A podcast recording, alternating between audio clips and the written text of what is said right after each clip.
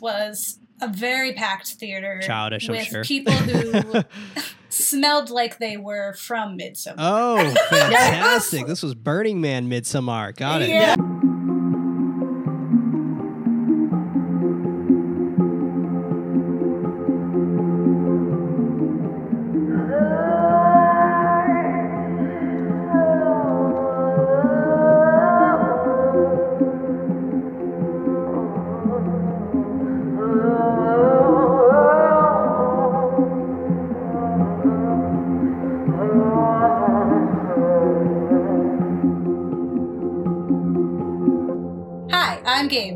Gabe, And and we're, the, The Ghouls ghouls Next Door. door. You know. Ah, always the lag, love it.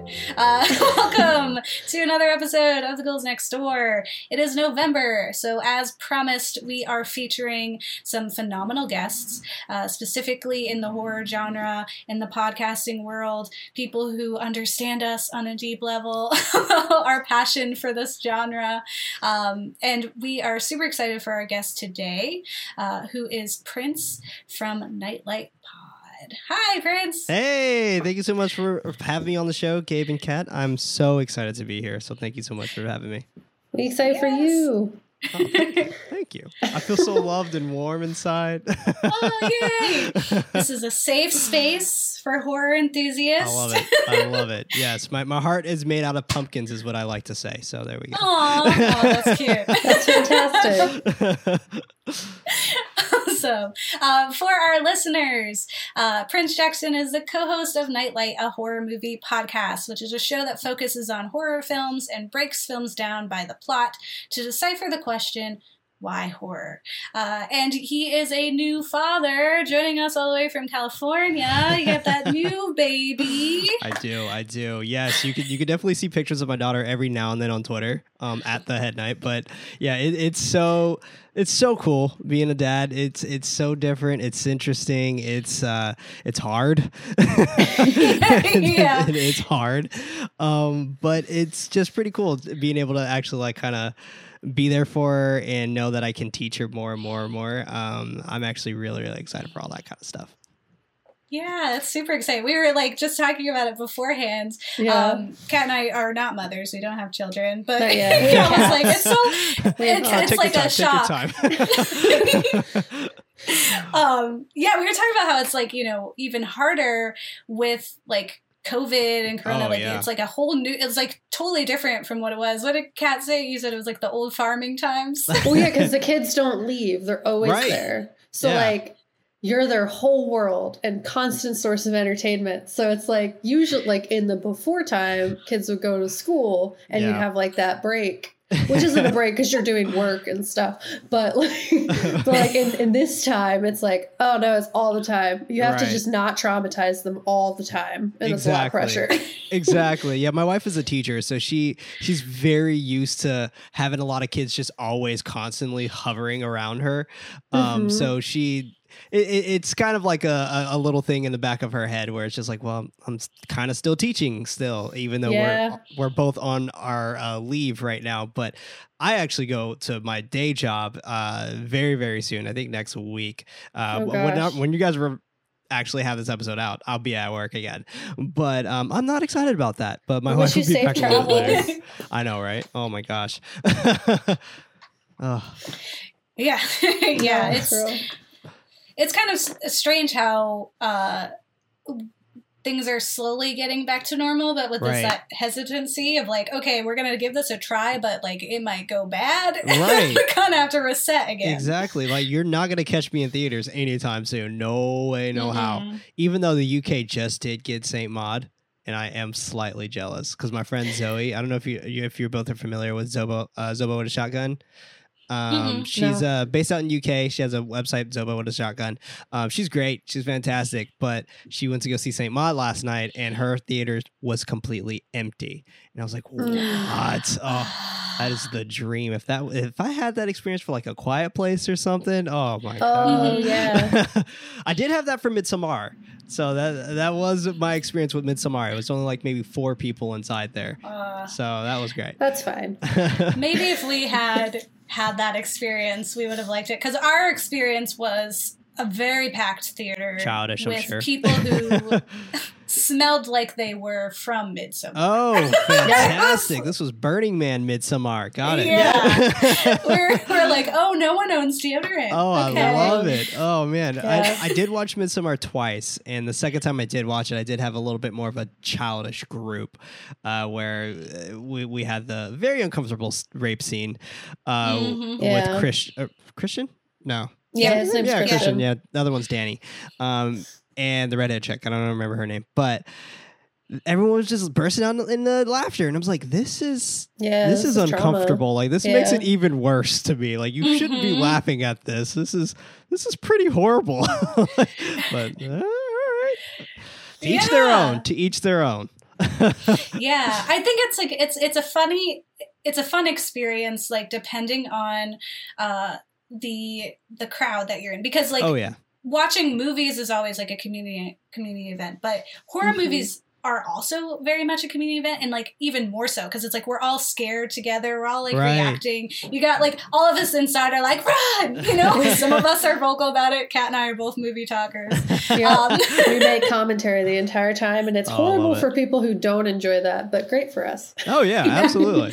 yeah um, that's why we when we host watch parties it's like our favorite thing because it's like an ongoing just stream of chat of all of us like roasting Yes. things or, or commenting Talking but crap. it's safe absolutely. Yeah. That's a blast. you can't hear it Love that.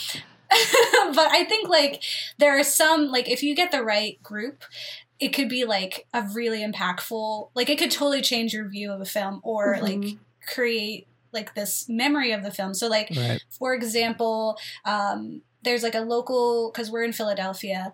There's a local show called Black Sci-Fi, and so they do um, like TV. They go to conventions, and they had hosted um, their Wakanda for Black Panther. Oh cool. And so it was like we didn't get to go see that, but from uh, experiences, like people were saying, it was like such a phenomenal experience to see people like dressed up, like, Yeah. like in traditional That's African garb, like being surrounded by people who look like you and are being like excited about like this film and understanding the severity of it. And then it. they did a a screening of Us that we got to go Oh, see. Nice. And it was so good. It's Ah. it's just like so nice to be around like people who are like, oh, you get it.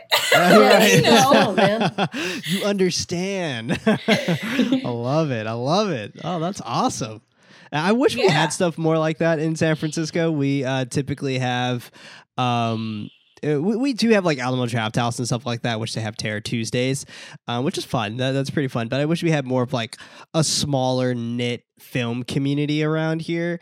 Um, it- it- there's just kind of like those pompous, pretentious people who are just really big headed about their film sometimes. And it's just like, I really don't want to be around you. I kind of just want to be around, you know, another horror nerd right now. Like, I, I'm completely fine not com- conversing with you at this moment. But it's, Yeah, uh, yeah. but it, it- I mean, I love film just as much as the next person. Like, I love, I love every different types of film, and I have a very open mind when it comes to it. But I just sometimes just, I just really want to just be with my horror family. That's all I want in my life. Yeah. that's it. and That's Yeah. all.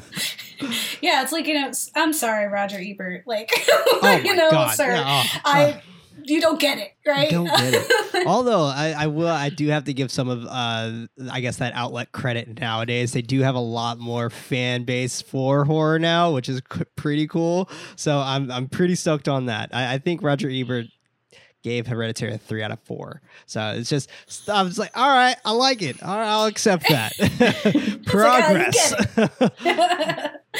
yeah, which is like it's it's funny. I've been um I saw some of your your tweets about uh the haunting of Bly Manor, which we haven't Yeah. watched yet, um, but I really do want to. But based on like some of the the the comments that I've seen from people who've watched it before it came out, like because I had a friend who was like, "We're gonna watch this. You want to watch it with me?" and was like. Loves Haunting of Hill House, and I had to be like, just so you know, it is going to be different. Like, I don't want you coming in here with this like concept that it's going to be like that because his Right. his wife like doesn't like horror, and so Oh, she was like, "Oh God, he's gonna make me watch this." I was like, "No, you're gonna be fine. Oh, yeah. Like, Yeah, you're it's gonna good. enjoy Good. yourself." But I've seen like people like hating on it and not understanding that like horror as a genre has like these subgenres, and then Right. it is so like advanced of like right. it's not just slashers. exactly. Yeah, it's not Exactly. murder hack 'em ups. Sometimes Right. it can just be like a s- like a slightly scary time, right Like exactly. a light dose. Exactly, and and that's that's what Bly Manor is, and I completely I I did my quick review, very very spoiler free, um, but I got to actually watch Bly Manor a month ago. Really enjoyed Bly Manor first and foremost, but when I first started watching Bly Manor, I expected Hill House, and okay. I wasn't disappointed initially with my experience um, per se. It wasn't until maybe episode three is when I was just like, okay, I understand what's going on here. Like, I get it. I get what's happening. Um, but initially, when I first started kind of falling into it, episode one hit, and I was like, okay, this is this is maybe not exactly what I was expecting, but it it it's kind of getting creepy, I guess. And then uh nothing was really happening like as of the way that Hill House has progressed and Yeah. that's when I was like, okay, I think this is I'm gonna have to change my complete perspective on what I'm watching. I'm not watching Hill House. I'm watching Bly Manor, and I need to change my perspective to that. And um, uh, and this is coming from someone who ha- who hasn't read the story of Turning of a Screw, um, or hasn't watched the movie that came out earlier in, t- in January called The Turning. Um, I didn't watch Mm. watch that. I didn't read, I, I, and even though it's it's a very short read, it's like an article. So I, I mean, we could probably all read it like super quick, but I I haven't, and since I haven't gone in with complete and utter zero background, I mean, we've had so many different iterations of Hill House. We had the haunting, we had uh, the haunting of Hill House, the other one from 1999. It, it was just so many. We had House on Haunted Hill. It's so many different pieces of aspects that we've had with uh, the haunting of Hill House, um, but when we got this iteration for Bly Manor, that is where I really kind of applauded Mike Flanagan for having the, I guess, the patience with other directors kind of taking a story that he formulated with a group of other writers and so on and so forth. And it was actually just made the experience that much more fascinating. Um, and a few of my friends actually had the opportunity to direct an episode or two. And um, I want to say episode eight was directed by my friend Axelle. Um, and Oh, cool. yeah, and she nailed it. She did fantastic. Um, if you're familiar with her work, she's she uh, did all of season one of Sabrina, um, Chilling Adventures of Mm, Sabrina. oh, wow. So yeah, so yeah, so she. I, it, honestly, it's hands down my favorite episode, and I I'm very excited for most people to get to episode eight because I'm just like, yo, what did you think of episode eight? Because it was it's really good. Uh, but I I absolutely adore that show, and I think it needs a little bit more patience than what people are giving it because it, it is a gothic romantic horror um, and even someone asked me, they were like, okay, so more like Crimson Peak. I'm like, not really. Like Crimson Peak is a lot more brutal than this. I mean, that sink scene in Crimson Peak, that is Yeah. not in Bly Manor. That- It's like is- more Jane Eyre. right. Yeah. I was like, it's not it's not that brutal, but it's this is like a more of a back end esque of like Mulholland Drive or something like that. It, it- it feels very much like that, um, which is great. But I, I love Bly Manor, and I can't wait for you both to watch it. Yeah, I'm yeah, I'm super excited, especially like go- I love gothic horror. Um, Oh, yeah. and, and I just think it's like a, it's it's a fun genre, and again, it's it's that kind of it speaks to how complex horror can get that it can kind of dive into all these little niches of like Right. content and then you're like you don't know what you're gonna get um, so whenever people are all like i don't like horror i was like you just haven't watched the right horror film or horror show right. Yeah, you haven't watched it for you, and I, I know I have a, a group of friends who. Uh, actually, one friend in particular, I'm not going to mention names because I don't want to embarrass them, but uh, initially they were just like, horror is not good. And I was like, well, well, well, hold on here. What is your definition of horror? Because horror spans so many leaps and bounds of different types of things, and yet you're claiming that it's not good based off of what subgenre. Because we have so many. Mm-hmm. We have so many that we can dive into. It's, it's just it's, it's beyond me on how many different types of things that we can actually talk about there's folk horror gothic horror there's slashers there's uh gore there's torture porn there's so many different things that you can just kind of dip Yeah. your toe in and see what you like see what you don't like um, i love psychological horror that's one of my favorites Same. I'm a huge psychological horror fan. Um, and I also love folk horror. And mainly because folk horror is to me personally, it's very misunderstood because it's so slow and things like that. But that's the beauty behind folk horror to me. But Mhm. I'm actually writing a folk horror. Uh, Oh, cool. uh, yeah, it, it's. I don't know what it's truly going to be just yet. Um, but I guess this is the first time anybody is hearing about this. Um, but we got initially, got a little exclusive going. Uh, but I, I am writing a piece called Abby, which I have said that I am vocally writing about. Um, but we are actually now in pre-production of Abby, so we are kind of wrapping up on on getting the story really honed in and down and we're talking to voice actors now and all that great stuff. So uh, abby is going to be we don't know where it's going to come out yet so that's that's one thing we haven't shopped around yet but uh, Abby is going to be an auto an audio um, horror drama that will be actually coming out sometime in 2021. best. Yeah, I'm very excited. I'm very excited. So it's a fun project. I'm really excited for this to really really get off the ground and uh, see the uh, light of day. So yeah, so you heard it here first. Abby, it's going to be an audio horror drama. That's awesome. Yeah, that sounds so fun. That's like definitely one of my favorite uh, ways to ingest horror. Oh, yeah. uh, is the audio drama. Um, one of my favorites being Alice Isn't Dead. oh yeah, I haven't finished it, but I, I I definitely love Alice Isn't Dead. It's it's a lot of fun. yeah. Um, when uh, Abby kind of takes off, definitely be sure to share it with us because I we'll will love to do. promote it and put it out. Anything you do, we'll put it out Yeah. there because we want Yeah. people to also listen to to it. Appreciate do that. it. No, thank you. Yeah. thank you. Yeah, for um for our listeners, why don't you uh I mean it's already like almost 20 minutes in, but uh kind of give them uh, a little bit about yourself and like you know your own answer to why horror and what they can find at Nightlight Pod. So initially, uh, yes, I am the host of Nightlight, a horror movie podcast, and um, yeah, I love horror. I I am probably.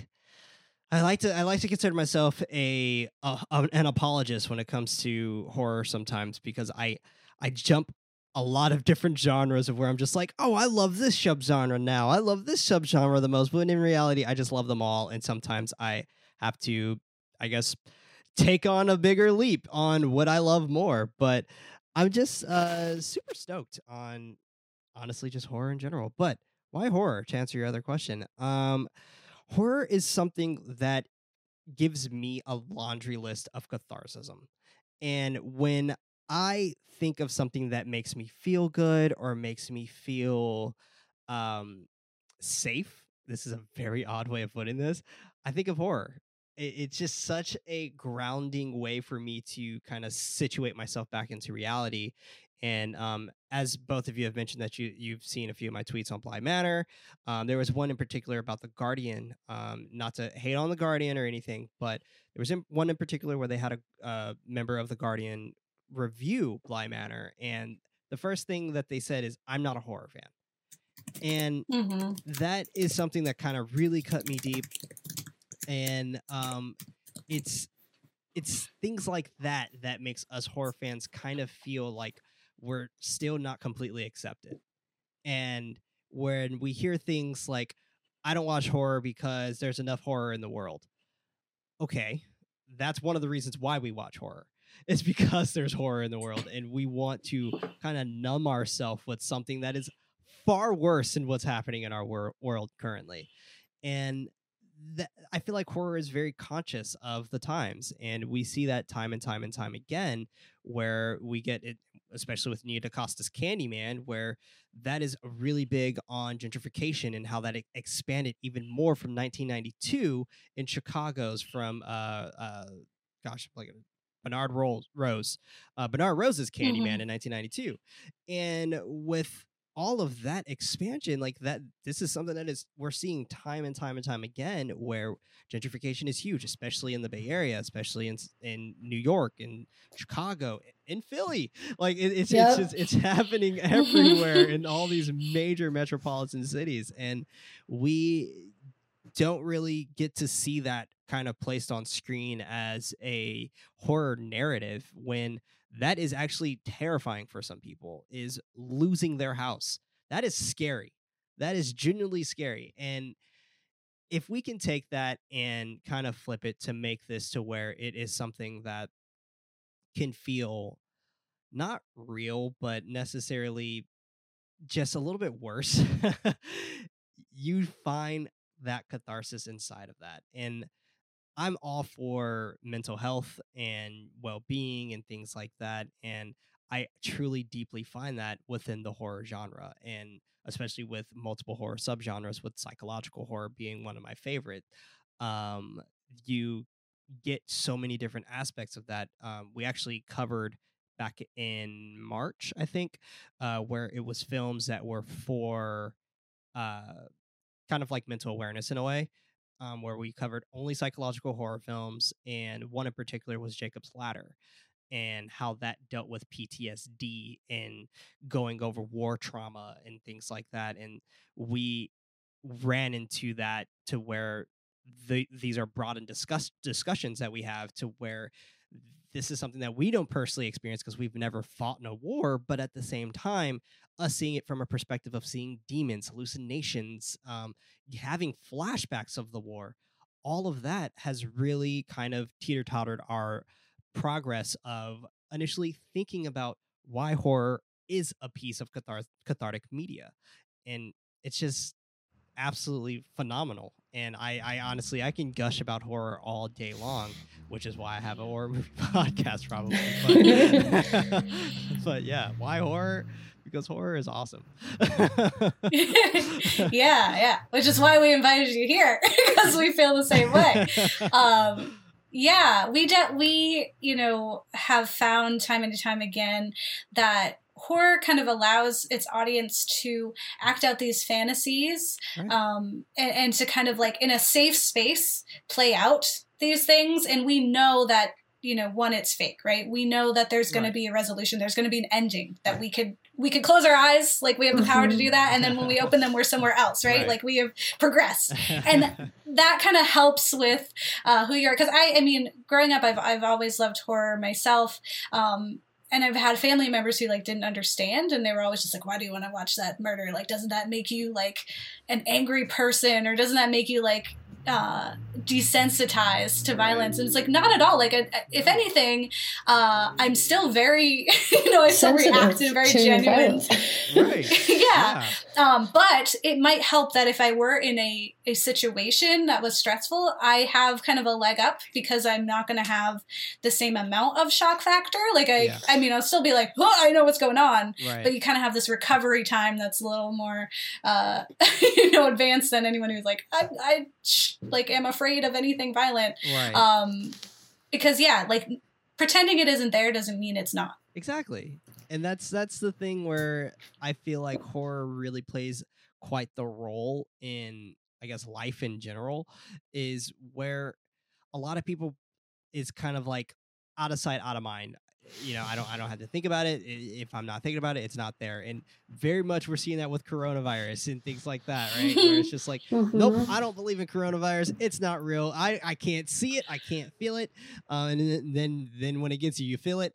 Uh, but yeah, initially, these are the types of pieces of horror that you want to respect. Is where you don't want to actually have that motion of out of sight, out of mind, because that that sucks to be honest. Like it, when you say this is real and this is what's going on, this is this is life, um, then you come to a better understanding and you have the opportunity to put yourself in someone else's shoes. And mm-hmm. that's where you get like, in, especially if you're talking about like the movie Us, like Jordan Peele's Us or Get Out or anything like that, where that brings up topics that are very deep in symbolism that you definitely don't have to talk about, but at the same time, if you have that concept of out of sight, out of mind, you won't see that us is a story about the poverty line or mm-hmm. that Get Out is uh, about the incarceration system. And um, it's very much on the top end. I'm getting chased by my doppelganger. Oh my God. Or, oh man, this is appropriation of black people. Oh my God.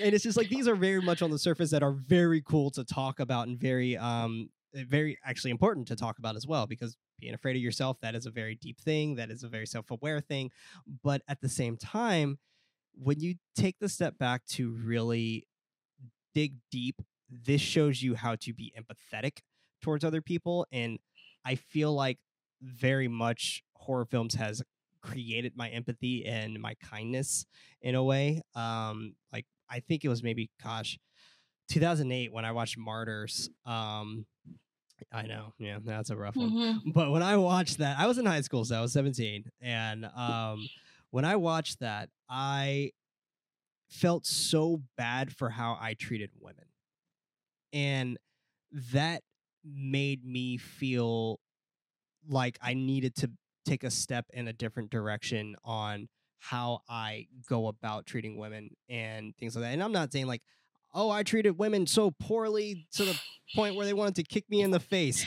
like it was just more so I wanted to be not I guess not that guy who initially saw as you're only here as another person and that's it just like that guy over there when it's more than that like no you're more than just a person like you have this really cool aspect b- behind you and i want to learn more about that and martyrs actually is a movie that taught me that because of all of this situational awareness that they had to put themselves into which was uh, uh, very traumatic but um, Mhm.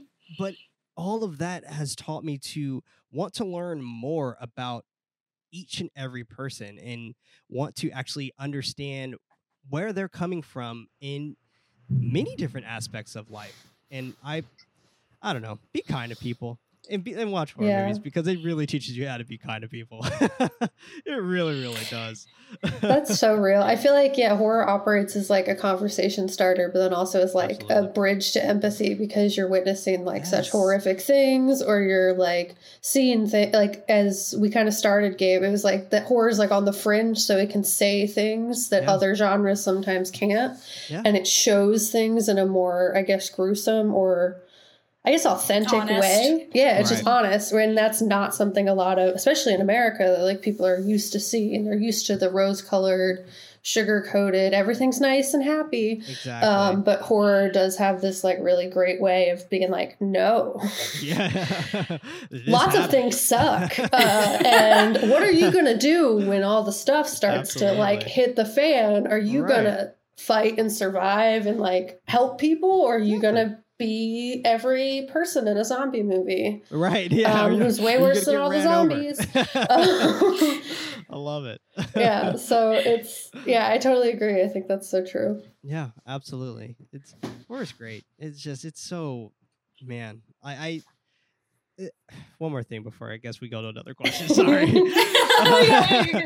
The thing about horror that really fascinates me the most is where is actually when people don't like it and i love suggesting things that they may particularly enjoy and i'm a huge fan of the whole term gateway horror because anything could be gateway horror like if, if you Mhm. it- like uh, I know people who are don't like horror because they say quote unquote it's not scary or um there wasn't enough blood or whatever and I'm just like oh you want blood oh you want scary all right have you heard of Terrified? Have you heard of uh gosh I don't know.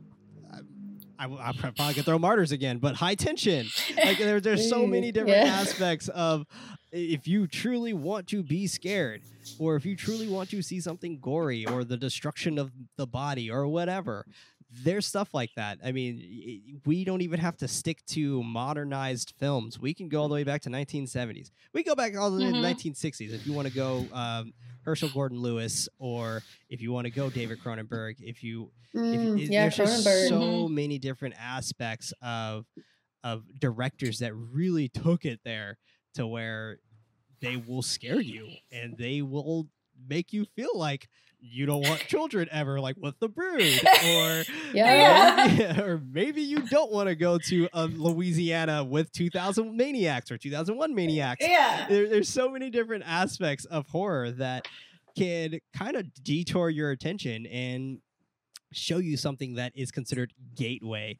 And i love that. I love gateway horror. I love i love just so many different aspects of being able to show something to someone and i'm actually really excited for my daughter to get older uh, to be able to share those things with her because I, I really can't wait for her to see like over the garden wall or coraline and stuff like that and kind Mm, of like these more child friendly horror films that Mhm. uh, initially we kind of in a way kind of grew up with, even though we did probably totally didn't grow up with either one of those. But We're hundred percent team scare your kids. Uh, Oh, yeah. Yeah. We grew Oh, up in the '90s where there were no kids television and everything was for children, exactly there and we we're go. wonderfly traumatized by that. And that's how we are who we are, Are you today. afraid of the dark?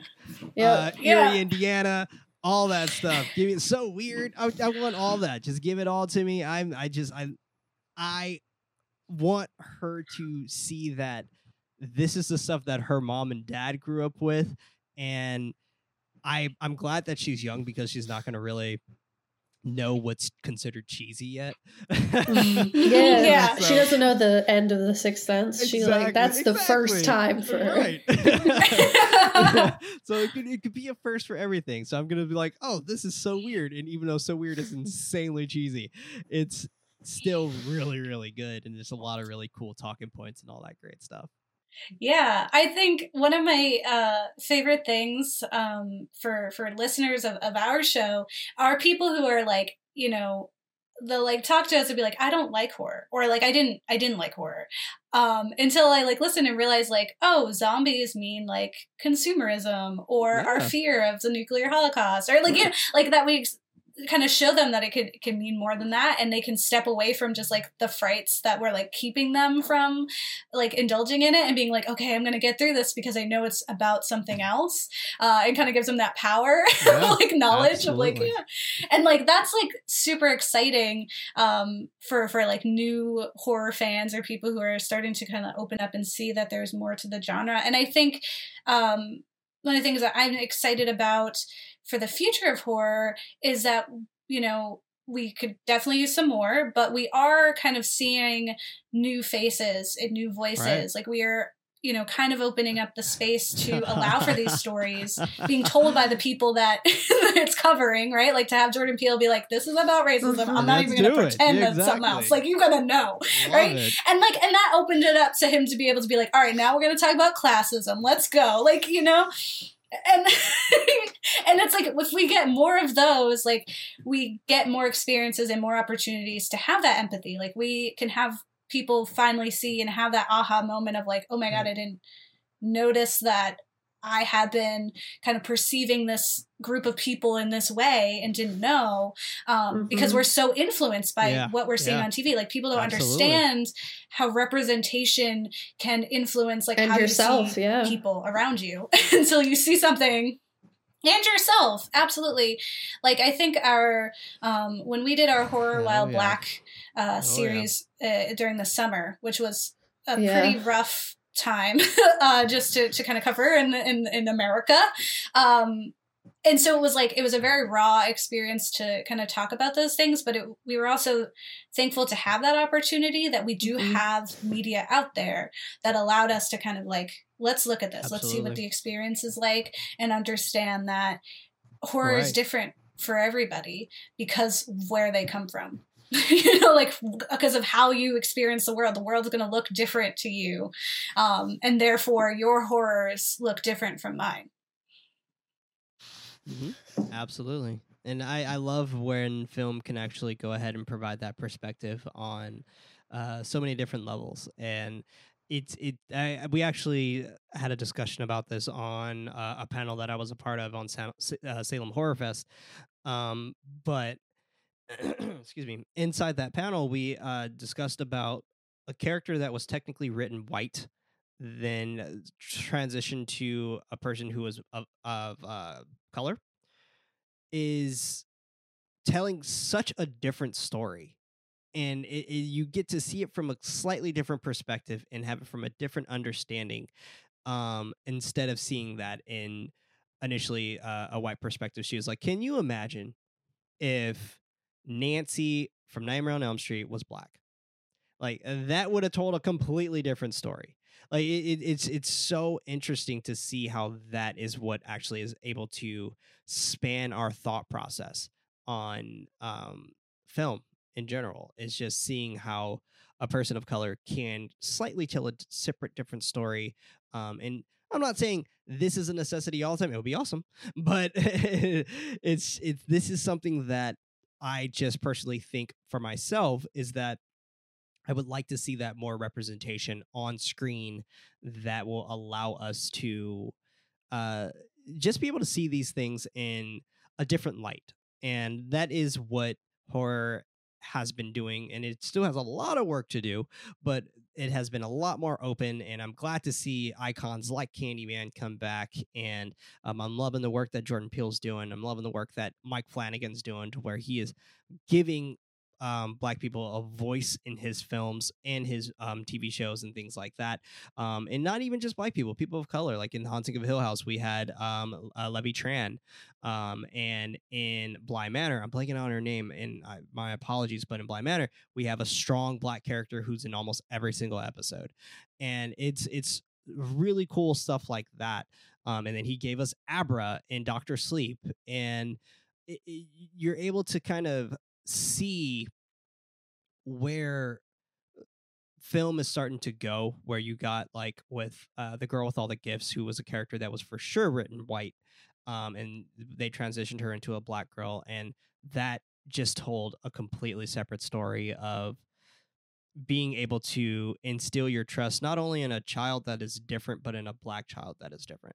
And it, it's so so fascinating and man I, I I'm really enjoying this kind of renaissance of of taking these separate i wouldn't even call them risks there's nothing to risk here there's Yeah. just these, these these separate Yeah. perspectives and i'm i'm really really enjoying that renaissance of this separate perspective really enjoying it Yeah, I think it adds to uh, just the the genre as a whole because I mean we've seen and heard those same stories time and time again. Uh, you know, we've had those slashers, we've had like.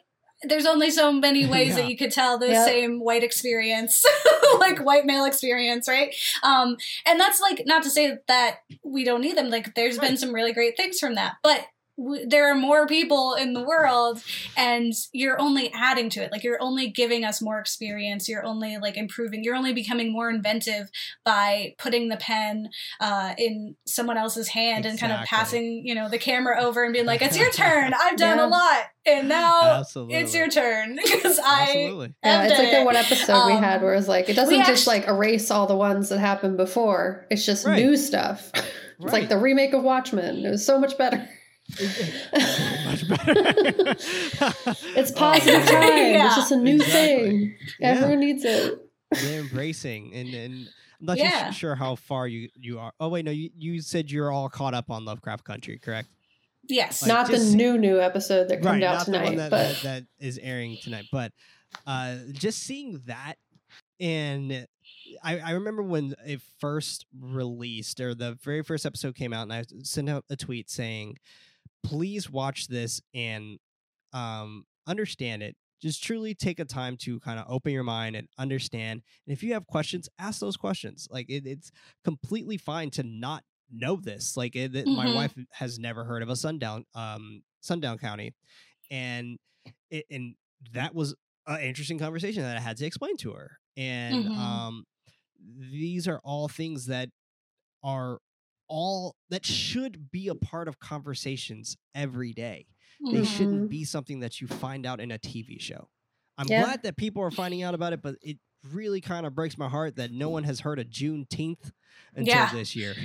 Like, yeah. like, yeah like I was even telling my mother-in-law, and she was like, "I've never even heard of this holiday." I was like, "Oh yeah, like we used to celebrate it all the time, and it would j- it would mainly just be family gatherings and barbecues, but still, Mhm. it, we did it on Juneteenth, and it, it's it's things like that that makes me excited to see where the future goes um, of people being more educated on this kind of stuff and understanding and taking an opportunity to to, to look at it from that perspective and and granted we are going to get a lot of haters out of this just as we have. We're going to get a lot of evil people who want to capitalize off of something like this or who want to kind of bring it down and say that it doesn't exist and all this other stuff. And it, it's it's nonsense like that that really makes me angry. And it, to even kind of piggyback off what you said earlier, Gabe, about like uh, your family saying like does, doesn't horror films make you angry and, and make you want to i don't know hurt people and, and it's just like no statements like that make me want to hurt people like, Yeah, like- yeah. like, you need to stop yeah, it's your ignorance that's gonna set me off right now. Yeah, I th- I mean, um, so we were talking to uh, our last episode was with Charday Sellers, who was with you Oh, on the cool. the Salem. Uh, uh, show. So uh, she did mention um, kind of like switching out for any of the kids in I Know What You Did Last Summer uh, and making them black. But even just thinking of like Candyman, right? Like the original Clive Barker tale is not set in Chicago. it's No, not about, no, you know, not. and He's so like redhead yeah and it, it, it is it is similar in like you know there is uh, you know statements about class um and and kind of that tension but to move it to america and then the natural thing to do is then to move it uh, and and make it about race because that Right. seems to go hand in hand. And so seeing something like that is why Candyman is such an important piece of media in horror specifically, and I think why the kind of um, evolution to to now have Nia DaCosta's Candyman, which is is Yeah. so relevant and present, and kind of brings us back to that whole like uh, the experience being in the the audience together, and the fact that like she's like we postponed it to next year because it has to be a community thing, Right. Yeah. because like it so much is that right, and I think. Right now is a time when we really need a film like Candyman. Uh, we need shows like Lovecraft Country and Watchmen, so people can learn about Tulsa. Like, because it makes us then question, like, what else yeah. have they we not, been know? telling Yeah. us? Yeah. like it's an there's an insidious conspiracy in the system, right, in America, Ah. and it always comes back to that where I'm like, it's, it's so brilliant, it's so real. I fa- I sound like a conspiracy theorist, but I'm like, you don't understand. It is Right. systemic. like you go off on It's in your, like, everything. Yeah. tangents. It is. Yeah. And I think um like we said, horror being that fringe kind of allows us to to live out those fears even if you're not you know in that world specifically totally um and and have that empathy right Absolutely. um yeah because we're at uh, about 40 something minutes we should probably hop Talk into the our film film. uh, we'll do a little bit of it. Uh, so, um, we are going to talk about Scare Me, um, which is brand new. Uh, came out for you know the spooky season on Shudder. Uh, it is about two strangers tell scary stories in a Catskills cabin during a power outage, and is directed by Josh Ruben, starring him and Aya Cash and Chris Redd. Um, we uh watch I, I saw the trailer for it like a, f- a while ago and then i heard it was coming out and everyone was go- going crazy on twitter of course and i was like i have to see it i also love aya cash like we are big Mhm. fans of you're the worst Yeah. so like Sure. anything she's in i'm like yes yeah, she's a great Uh, actress. yeah, she's awesome need more of her i have not watched season two of the boys yet because i don't know if i'm quite ready to hate her Right, right. of yeah, I would like- say now that it's done, you're in a good spot. Uh, because once I got to episode three, I was like, oh my god, I can't, I can't, like, I can't. but now that it's done, like it, it's actually, it, it's a really good watch. It's a really yeah good you can have like a like a breath yeah Oh, uh, that's absolutely. good um yeah we as soon as it i was like you know it wasn't on our list we you know watch at least one to two horror movies every week for our show and so It's been three Um, years. Watched so many for many. three years uh so it's like ah so it was like not even on our list of like this was like purely recreational horror which we never really get to do anymore Yeah. so but i was like we're making time we're gonna watch this I want to see it. And it was so fun. It was it, it was a, a great time. Uh, and I felt like it was very unique. And it's been a long time since I've like watched something and been like, I don't think I can think of another thing. Like there's so many references to, to horror. Um, but even with that, it's like that's a part that's the whole point. it's like Right. like you know, and so it was so uh refreshing to to see something new and inventive and very creative with such like a minimal set and just like these three actors so most Yeah. of the time just two doing stuff that could keep you entertained for all that time Absolutely. We should get Josh on this show. Yeah, Yeah. absolutely. Yeah, I, I, I could. I, I, he- he's a buddy- He's a 100%. buddy of mine. I can. I can reach out to him for you. Yeah, we, we should get him on the show to have him uh, actually really talk more about Scare Me with you. But uh, Yeah. yeah. no, Scare Me's fantastic. I, it is absolutely bananas. I've never seen anything like this before, and when I explain it to people, I'm you. They're just like, how. This doesn't sound like this works, and it, and it doesn't. it, on paper, this does not sound like a good idea. Yeah, yeah.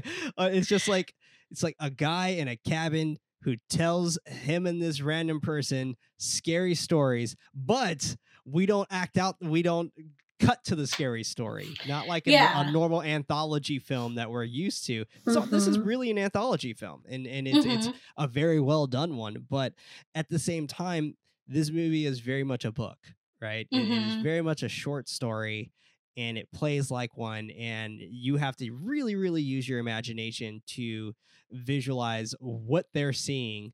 And Aya Cash and also Josh, they, they they both have like such fantastic facial expressions. Yes. Expressive comes in, faces. oh my gosh!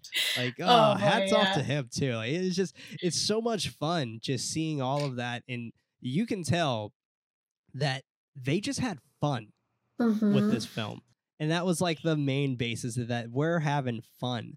Um, I'm, I don't want to get into spoiler territory, but, uh, and I won't. I'm, ju- I'm just gonna mention one thing, but uh, initially the film is mainly a basis off of um, uh, inspiration and copying and Mhm. that is genius to me is the we see every film nowadays and when was the last time you watched a film that it didn't remind you of another film like it's Mhm. just it it happens because they get inspiration and things like that from all these different types of pieces and this was done so well to where it's just like uh one redacted person's work was stolen then another redacted uh, person's uh, work was stolen and then redacted person got famous off of redacted person's stolen story and at the same time they still were even referencing other uh, movies within their reenactments where we had jaws we had uh, tales of the crypt we had it was Yeah. so many Yeah. great little pieces that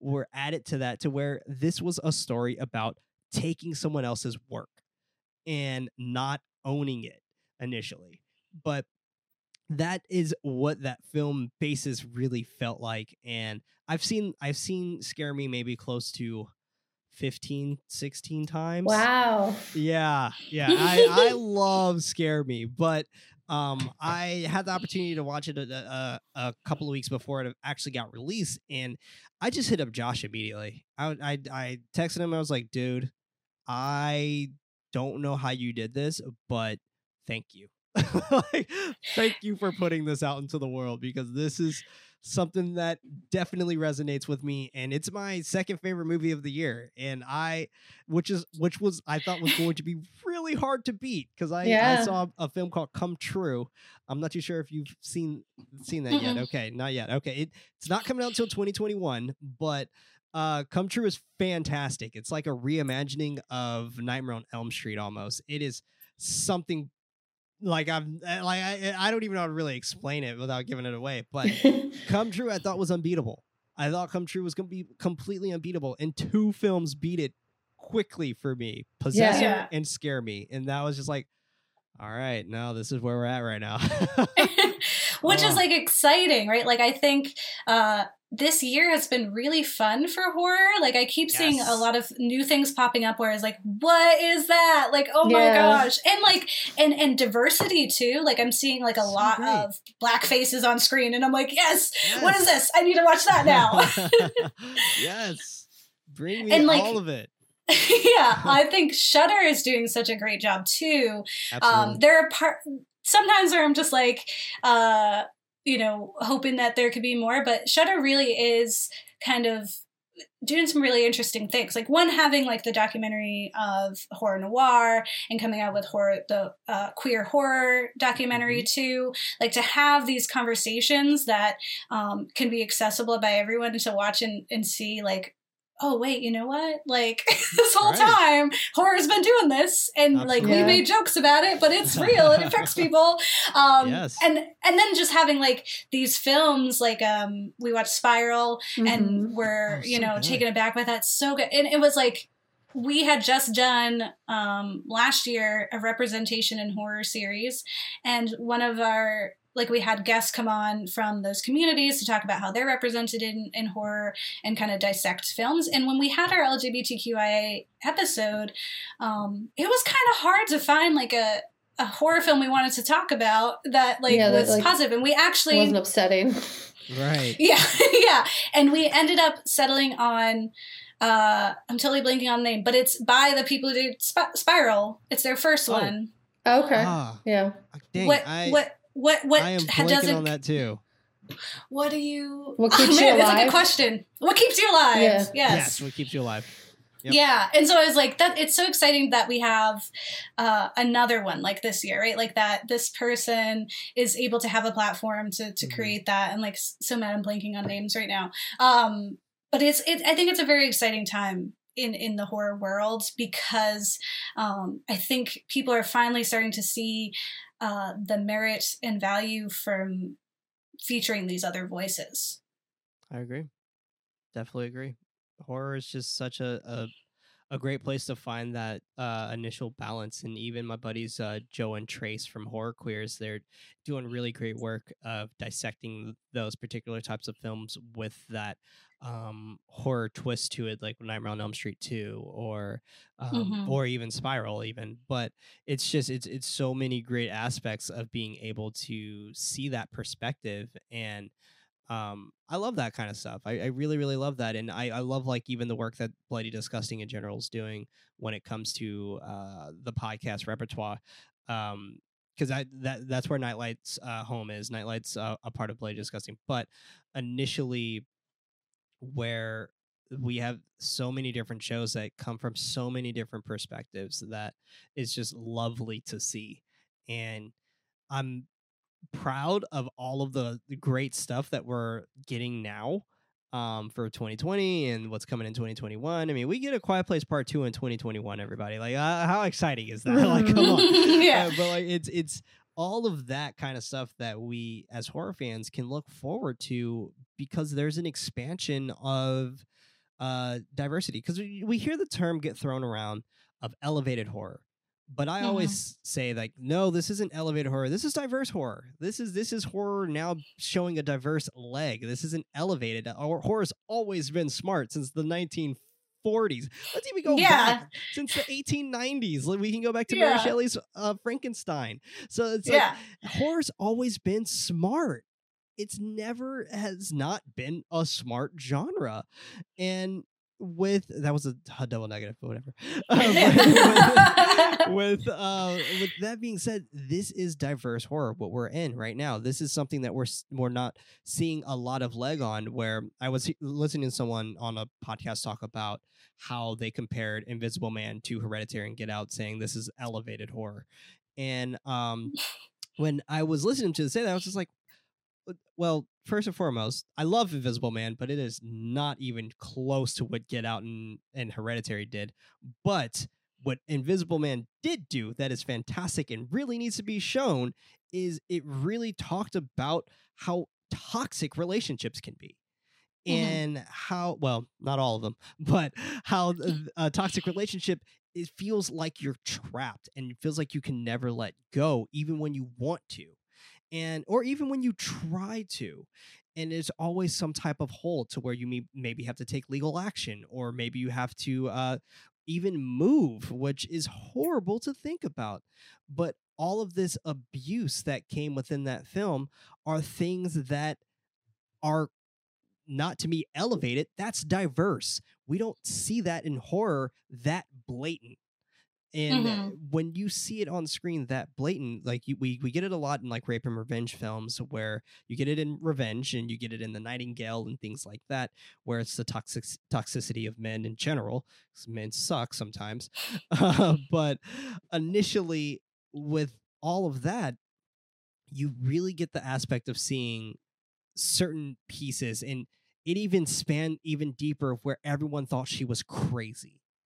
And that's another thing. And that was one thing that a buddy of mine also was just like, like, oh man, I would have loved it if there would have actually been nothing there. And I was like, no, like that, that's that's not the point. You're not getting it. Like the whole thing is about this toxic, toxic relationship that she was stuck in until even after death, she was stuck in this toxic relationship. And that is the point of this film and that is something that i applaud because it is it is diverse it is something we we don't get to really discuss on film and i absolutely mm-hmm. love that and lifetime's obviously been doing this for years right lifetime network they've been doing that stuff for years which mm-hmm. is great like we got we got you from that from so that, that's oh, that's yes. all great and stuff like that so you as a situation you is you is a situation but i mean without lifetime we wouldn't have gotten you and then they scrapped it and then netflix picked it up and it was the whole thing um shout out to victoria Pedretti though she is just a, an absolute delight she is fantastic from hill house to bly manor to you season two she's great mm-hmm. but yeah. um yes i don't know where I was going with all this, but diverse horror. This is this is initially where we're at right now and i am living in it and i want this to be the norm i want this to show this types of, of diversity throughout years to come so yeah. yeah i think you know as long as we're allowing uh, people to tell their stories and, and kind of yes. giving more opportunities for that we're going to get like this amazing horror like i think of um like we there were parts of of invisible man we liked um specifically with cinematography um and the the pitch of it of course we were like oh my god like abusive yeah. relationships like don't we know um and and the, but there were parts of it that we were disappointed in as women right like it was like yeah. I, want, I imagine what this film would be in different hands right like right. and and the, the the kind of different storytelling we can have with that as well uh yeah that we get really excited about. And so it's like there's so like there's always room for improvement, obviously. Um, but I think there's a lot of, of things that, that have been made and, and I agree that it's it's not really elevated horror or right. social horror because there's always been commentary. Horror has always been commentary on Absolutely. What we are afraid of right now. So like if it's a nuclear holocaust or right. um, we're afraid of, of like women controlling their bodies, like mm-hmm. you know Rosemary's mm-hmm. Baby. you know, like we have right, like uh, it has always been saying things. But what I think is great is that we have this kind of general populace that are now seeing that, mm-hmm. which means that now there's money there. right? Like right. now there's like an audience that's like, uh, you know, uh, larger Absolutely. and so we have more opportunities which is like super exciting. And yeah, yeah i think that's great. Um yeah kat you have specific questions?